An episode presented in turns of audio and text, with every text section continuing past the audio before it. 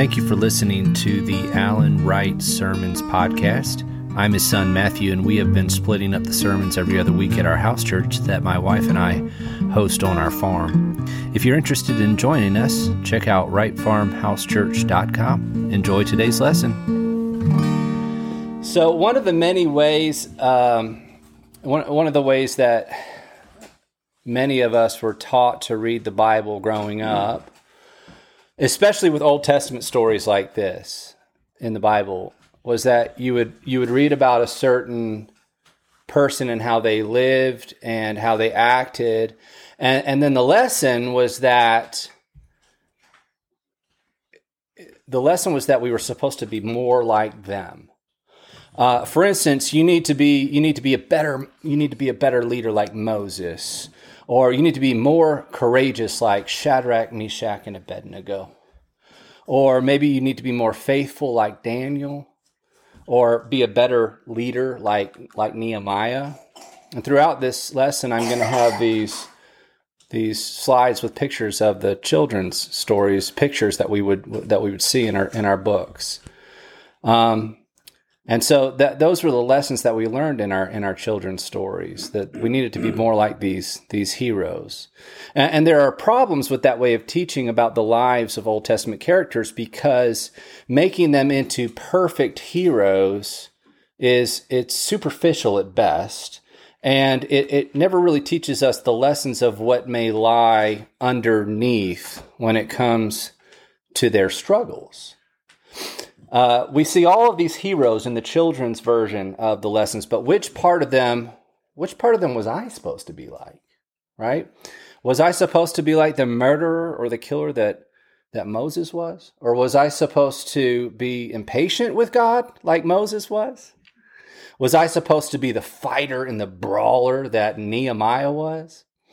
Um, and then there's this guy I remember named Samson. And, and if I'm supposed to imitate his life, it might be hard to figure out which part to imitate, right? There's this tension in the people in the Bible that shows that they are far from perfect. They are not like polished characters in a bedtime story or in a church class, in a children's church class. they are real people with all sorts of flaws and all sorts of baggage. They weren't perfect, just like I'm not perfect. And, and not only could I not live up to the ideals that we were taught about them uh, on the surface, that we were taught about them on the surface and the way that they lived and acted, but I wasn't sure that I really wanted to live up to all parts of their lives. I wasn't sure I wanted to, I, I wasn't sure that I was supposed to imitate all of that. Somewhere along the line in our lives, we find that the hero of the Bible are not the individuals found in the pages of the Bible. The only hero of the Bible is God. We're going to see that today in this lesson in 2 Samuel chapter 22 and 23. And we're coming to, uh, so like I said, we're coming near to the end of this series in the life of David and, and the end of the book of 2 Samuel. And, and the way that this story ends, it emphasizes the truth that God is the hero. And there's kind of surpri- uh, a surprising twist at the end of chapter 23, which we'll we'll get to.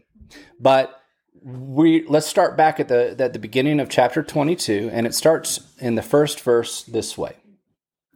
And David spoke to the Lord the words of this song on the day when the Lord delivered him from the hand of all his enemies and from the hand of Saul. And then it launches into a song or into a psalm, more specifically, into a psalm. And I say that because if you turn to Psalm chapter 18, it is almost the exact same text. Psalm 18 and this, this psalm in chapter 22 of 2 Samuel are almost identical. The variations are very minor.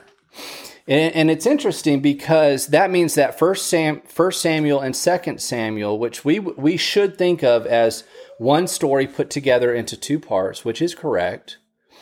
This book begins with Hannah's psalm or, or prayer or her song in First Samuel chapter 2, and it ends with this song by David in Second Samuel chapter 22.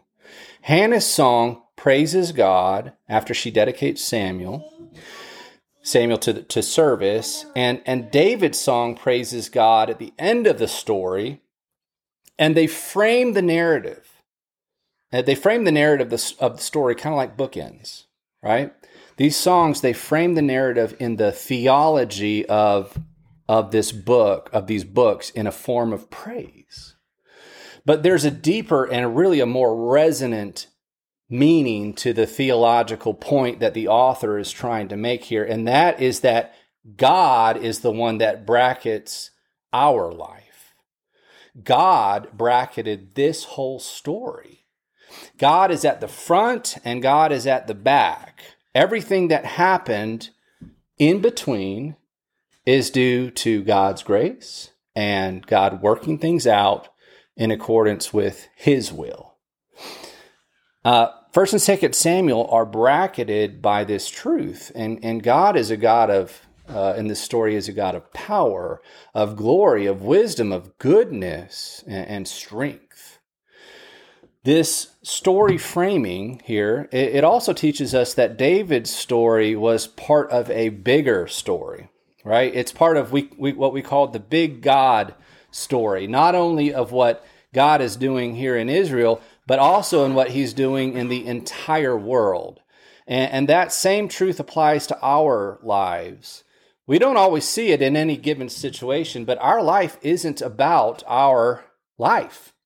It's not about our successes or our failures. It's not about our needs or our wants. We need to see our life as part of the bigger story that God is writing. It, it's only then that we find meaning and purpose and hope and enjoyment when we realize that we're a small part of God's big story.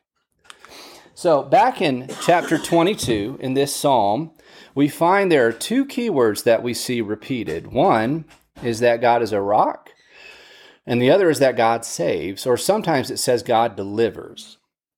Those two words are trying to show us that God has been David's unyielding strength. And it is God who has rescued him and delivered him on numerous occasions.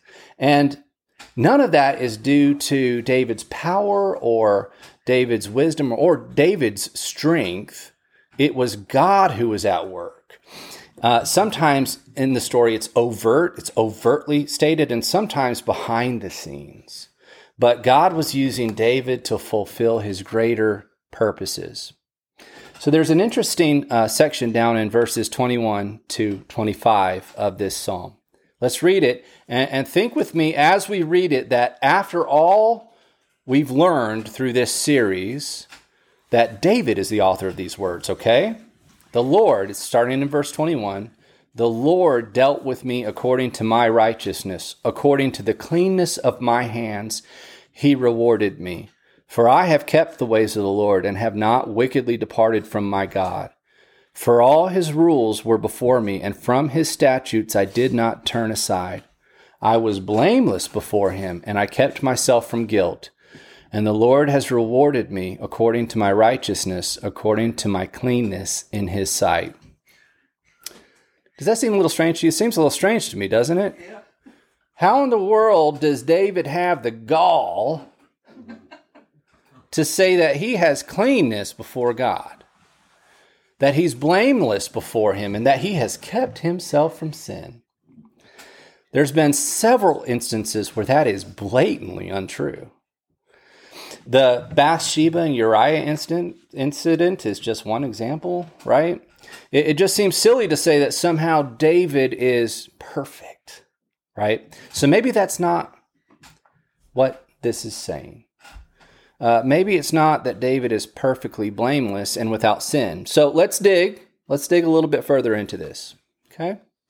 In Exodus chapter 34, God declares his name. Starting in verse 5, it says, The Lord descended in the cloud and stood with him there and proclaimed the name of the Lord.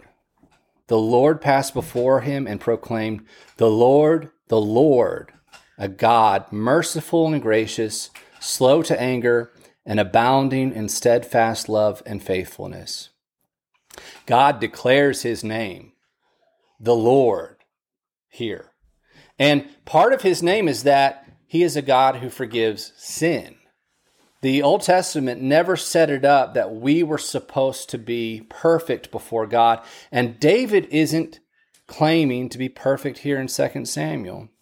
David is well aware of his sin. And so the author of the book, the books of Samuel, and so is the author of the books, books of Samuel. What David is saying is that I've lived inside the promises of God. That that God is, is a faithful, forgiving God. And if, if we will turn from our sin and put our hope and faith in Him, cast ourselves on the mercy and grace of God, that we will find that He forgives and He cleanses us of our sin. David is leaning on the promise of the name and character of God expressed in Exodus chapter 34. David is blameless before God, not because anything David did or did not do. He is blameless before God solely because of the character of God alone. David is not saying he is blameless as if he is without sin. He is saying that he is blameless in the sense that he has lived inside the promises of God. He has confessed his sins to God and depended on God for his righteousness. In Acts chapter 24, Paul is defending himself in front of Governor Felix. And he states in verse 16 So I always take pains to have a clear conscience toward both God and man. And I think what Paul says here is what David is also saying that his conscience is clear, not because he is sinless, but because God is righteous and has fulfilled his promise in and through his name. David has acknowledged his sin, confessed his sin, repented of his sin, asked God to change him and to make him into the man, into the, into the king and the father and the husband that he wants him to be. In the next section of this psalm, David refers to all of his military victories. But remember the keywords in this chapter are rock and deliver or saves. God is David's rock, God is his deliverer. So even as he recounts all these military victories, there's this sense that God is the one who provided for him. God is the one who delivered him, and God is the one who gave him strength. God is the one who gave him wisdom. Apart from God, David wouldn't have won any of these any of these battles.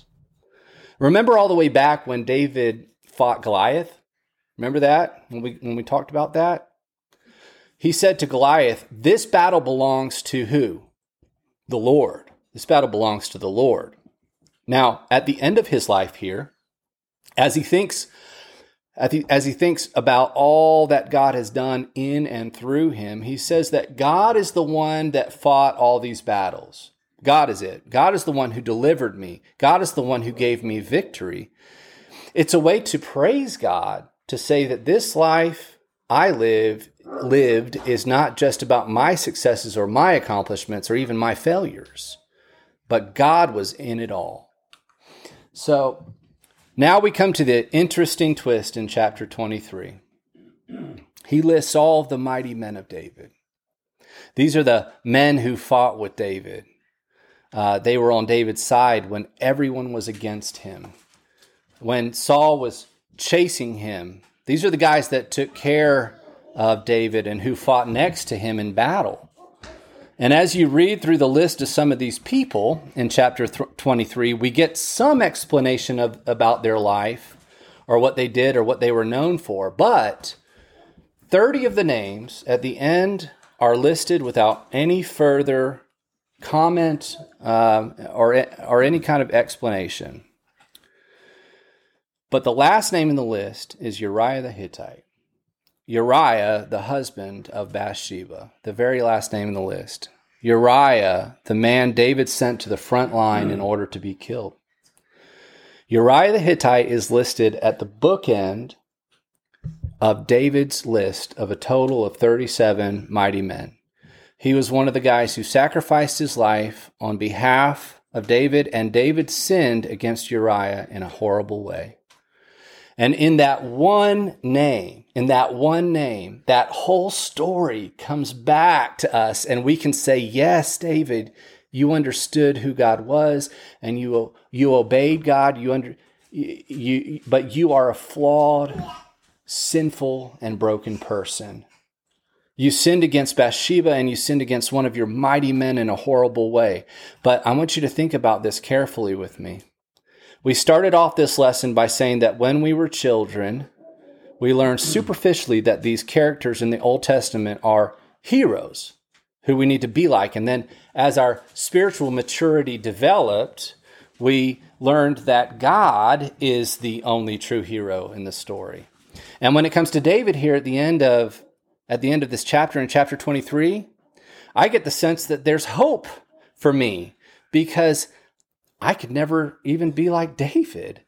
I can never measure up to his ideal standard of what a Christian is supposed to be like. I'm a flawed person. The same heart here that sees really good things come out of it also, unfortunately, sees a lot of sinful things come out of it. So I can identify with David because I too am a mixture of good and, and not so good. David listing Uriah as one of his heroes, one of his mighty men, reminds me that I can't read this story with the idea that I'm supposed to be like David. Instead, I want to know the God who used a broken man like David. I want to know a God who showed mercy and grace to David. I want to know that God of love and power and wisdom and hope hope. Reading the name of Uriah the Hittite drives me right back to the cross to say, Have mercy on me, Jesus. It was amazing that God used a sinful person like David, and it is amazing that Jesus uses a sinful person like me. I hope that you see how amazing it is that Jesus uses a sinful person like you, and that we can wake up every day Colleen sent me this text this week. We can wake up every day and we can say, The steadfast love of the Lord never ceases. His mercies never come to an end. They are new every morning. Great is thy faithfulness. The story of David should drive us to nowhere else but the cross and to the God of mercy and to the God of grace and to, the, and to our God of forgiveness.